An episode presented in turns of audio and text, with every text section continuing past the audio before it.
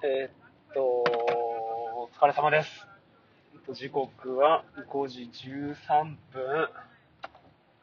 あ、えーっと、8月14日土曜日、夕方5時13分ですね。えーっと、仕事終わって、これから子供を保育園に迎えに行くとこですね。いやー、今日も無事に仕事終わりましたね。えー、っとですね、今週ぐらいから、何でしたっけ？あ、10分タイマーの話をちょっと前にしたような気がして、えー、っと、今日も朝と昼と2回タイマーかけて読書できて、えーと、今読んでるのは、ちょっと作者のお名前を忘れてしまったんですけれど、フランクリンさんだっけかな。夜と霧ですね。何年か前に一回読んだんですけど、その時は途中で挫折してしまって、最後まで読み切れなくて、えーで、また、まあ、終戦も近かったりとか、えーっと、いろんなところで、なんかこう、歴史としての戦争だったりとか、えーっと、古典ラジオで、第一次世界大戦の話を聞いたりとか、ヒトラーの話を聞いたりとか、したりして、また改めて読んでみたいなと思って、えっ、と、読み進めてますね。うーん、なんでしょうね。こう、年を取るにつれ、えっ、と、子供が増えるにつれ、うんこの戦争っていうのの、なんだろうな、まあ、うん。戦争はいかんと。えーっと、こう、二度と同じ戦争を起こしてはいけないという気持ちになりますし、あの戦争を、この人類は経験したんだっていうところは、すごく、すごくじゃないな。あの戦争を人類が経験したっていうことは、やっぱりこう、忘れてはいけないし、より多くの人が、こう、同じ認識レベルで、うーんと、やっぱあれはいけなかったと、いけないというか、まあ本当あの経験をしたっていう事実を、えーっとこう、ネガティブなものとして受け入れておいた方がいい、というか、まあこう、国が違ったり場所が違ったり、こういろいろ立場が違うと、捉え方っていうのももしかしたら違うのかもしれないけれど、でも、あれをやってよかったとか、あれがあったことによって、今、こう、こうがあるみたいなことが、こう、なあ、うちとうまくいけないけど、正当化されるっていうか、なんだろうな、やっぱこう、あれと同じことをやっぱ起こしてはいけないっていう風な、結論を出すためにも、うん、こう戦争のことっていうのは、事実として詳しく知っている人が本当に多くなる方がいいんじゃないのかなって思います。うん。まあ、夜と霧は、その、ナチスドイツの支配下にあったドイツ、ポーランドとかってあの辺の、えっ、と、こう、強制収容所での、こう、出来事っていうのを、その時にどんな風なことが何をどう感じたかっていうのが書かれていて、僕もまだ全然50ページぐらいしか読めてなくて、話せるほどでもないんですけれど、人の気持ちがどんな風になっていくのかっていう部分が、うーん、その歴史の事実っていう部分と、個人の体験としての歴史っていうのと、うーん、本当にね、もう、苦しく、本当、暗い気持ちにね、なっちゃうような話ですけど、まあ、ちょっと繰り返しですけど、やっぱあれを、もう一度起こすっていうわけにはいかないなっていうふうには本当思いますね。嫌だな戦争は。まあ、うん、そうですね。僕の、その、家族、おじいちゃん、本当おばあちゃんはね、やっぱ戦争の話ってね、本当一回も聞いたことなかったかなおじいちゃんは、父方のおじいちゃんは、えっ、ー、と、戦争に行けなかった人なので、すごいそういうことに対しての劣等感。劣等感？うん、罪悪感。なんておじいちゃん思ってたかわかんないですけど、でも、うん、戦地に赴いたことがないっていうところもそうですし、えー、っと、行かなかったからこそ、なんかこう、シニカルに戦争のことを表現していた人だったし、うーん、いけなかったこ、いけなかったことによるなんかこう悲哀っていうか、まあ、より、そのなんか戦争の悲しさみたいなのを、なんだろう、うん、戦地に赴いてないからこそ言える話みたいなのをしてくれたように思いますね。それこそね、戦争に行きたくなくて友達が自殺しちゃったりとかっていう話を聞いたりとか、まあ、ね、すごいにこやかなおじいちゃんだったけど、やっぱ厳しいところ持ってて、そういうこう突っ込んだ話っていうのは孫にはしてくれなかったし、まあ親父にもそうだったのかなと思いますけどね。うん、母方のおじいちゃんは、ちゃぶ台ひっくり返すような、そういうこう、硬いおじいちゃんだったけど、なんだろう。自分のことを詳しく話すっていうのはしなかったからな今となってはね、もう聞けないんでね。そういう孫でもなかったから、聞けばいろいろ教えてくれたのかな。うん、どうしても、やっぱお盆っていうとね、帰省したりとか、そういうおじいちゃんっていうところが、おじいちゃん、おばあちゃんかっていうところが 思い出されたりしますね。母方は茨城なんでね、全然お墓参りも行ってない奥さんの方のね、実家のお墓参りの方がよっぽど行ってるなって思いますね。いやー、まあちょっと10分過ぎるかもわかんないですけど、やっぱり、やっぱり、まあ、あの、自分の親の親戚付き合いの仕方っていうのは、自分が結婚するまで、なんだろう、その他と違うとか、まあ、そのか、それぞれの家で独特だっていうことについて、やっぱりわからないので、うちはうちなんだなとか、こう、まあ、なんかこう、いろいろ、そ、外で聞くのとうちは違うなと思ってたんですけど、うちのこう、親戚付き合いの気迫さ、独特さっていうのは、うーん、やっぱり、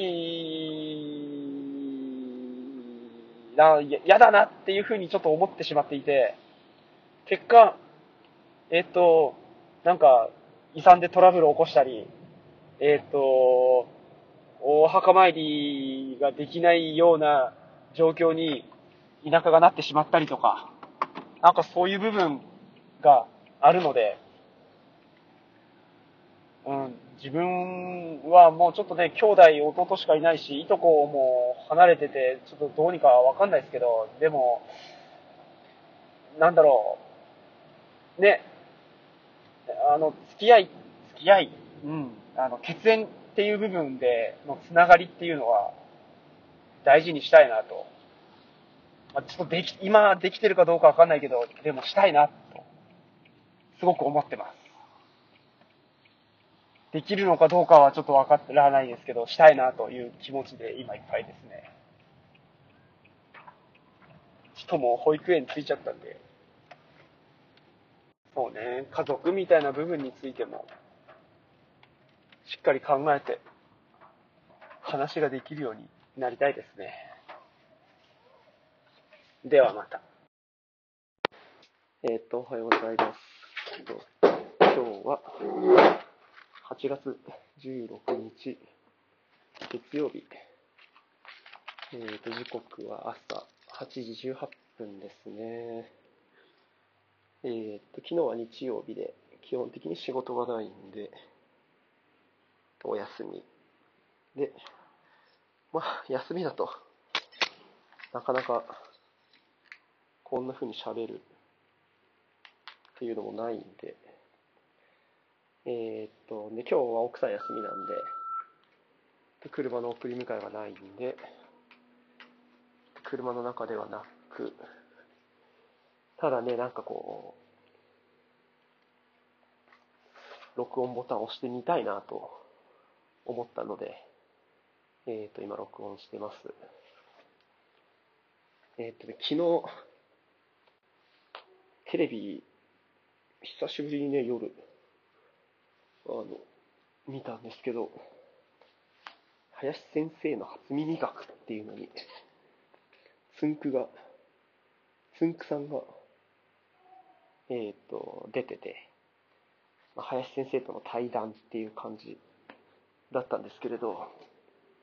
えっ、と、つんくさんは、喉頭がんか何かで、えっ、と、声帯を摘出されていて、えっ、と、シャ乱Q っていうね、バンドのボーカリストだったんですけれど、うん、歌ね、歌えなくなっちゃってて、で、まあ、あの、ハロープロジェクトっていうのの、まあ、アイドルグループいっぱい、こう、輩出してる、なんだろう、ちょっと僕もあんま詳しくないのでわかんないんですけど、それに、えっ、ー、と、作詞作曲、プロデュースみたいな感じで、今は、えっ、ー、と、有名っていうか、まあ有名なんだろうな。まあそっちの人っていう感じの認知度が高いと思うんですけど、僕なんかは、やっぱシャ乱Q で歌歌ってる人で、まあこうバラエティーで当時はね、ヘイヘイヘイとかってね、ダウンタウンとか、あの、歌版で、中居君と、石橋貴明と、すげえニコニコしながらやりとりしてる、関西のお兄ちゃんって感じのイメージがすごく強くって、まあ、ぶっちゃけ、まあ、ぶっちゃけっていうかなっての、素直に好きな、えっ、と、人の一人なんですよね。すごい魅力的で、うん。なんかチャラチャラしてるように見えるけど、やることやってるみたいな、なんか、うん、そう、そうだな。で、歌もね、すごい好きな歌多くて、シングルベッドから、まあ大体、うん、そう、シングルベッドから始まり、なんだっけかな、空を見なよとか、えー、っと、あタイトル出てこない。ずるい女とか言い訳とかカラオケで歌ったりもするし、うん、君が眠るまでだっけかな、とかね、今でも聴くような歌とか結構あるしな、うん、それこそ状況物語とかか、ラーメン大好き小池さん。うん、すごい、まあ、昨日はなんかこう、うん、アーティストとしての部分の振り返りを話してくれたりとか、ミスチルとか宇多田ヒカルとの絡みとか話してくれたり、あとは自分がどんな風にこう好きなことを好きなことをしていくために何をしたかっていうところを話してくれてて、好きなことを好きなようにやってきたわけではないっていう部分が印象的だったかな。あとは、やっぱよく言われてる、質より量をこなしていく、作るとか、えー、っと、なんとなくっていう部分を言語化していくっていうところは、うん、なんかそうなんだなっていう感じで、改めて、まあ、実感するっていうのもあって、まあ今日こう、録音してるみたいなところがあるっすね。あとね、そう、やめたをやめる。だから続ける。うん。だそういう人のことが好きなのかな、憧れてるっていう部分。うん。今までは自分にないからっていう感じで憧れてたんだけど、最近は自分もそうなりたいっていう風な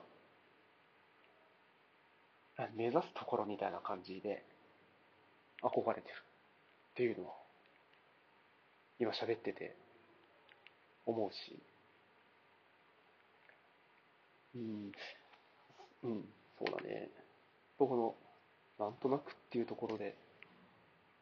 40年近く生きてきてて、やっぱ40を目前に、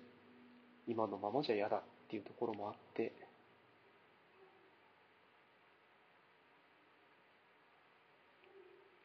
変わっていけるのかな。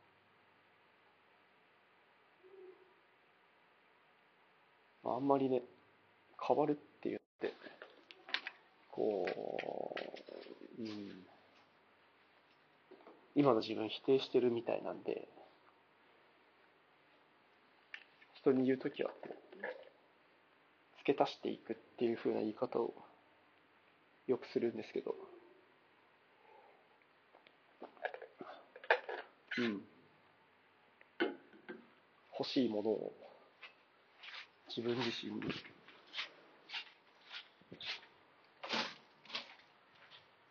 付け足している感じ、すごく実感してるかもしれないですね。うん。やっぱ一個できていくと、次、次、次っていうのってしやすいのかもしれないから、うん。ゼロがから1の大変さと大事さっていうのを、本当実感することが多いんで、今、こうして、細々喋ってるのも、01の1になって、これが、どんどん2345とか、うん、なんか掛け算みたいな感じでまあでもそれは別に目指しているところではないので、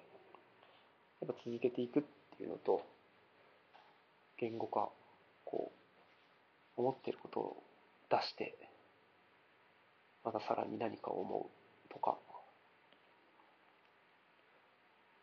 出していくっていうのを大事にしながらやっていきたいっすね。まあ、やっぱどうなりたいかっていうところが、まだ希薄なんで、そういうのもこれから言語化して、そこに向かって行動できるような、そんな自分をどんどん付け足して、えーっと、なんか見えるようにしていけたら、楽しいんじゃないかなと。うん。なんか今まで何にも考えてなかった分、こうやって考えられるようになってきてると、まだまだ人生、これからもっと楽しくなるんじゃないのかなって、そんな風にしか思えないし、なんか楽しんでるし、楽しめそうだなと思ってるっすね。うん。やっぱ幸せなんでしょうね。すごくありがたいなと思ってます。それでは。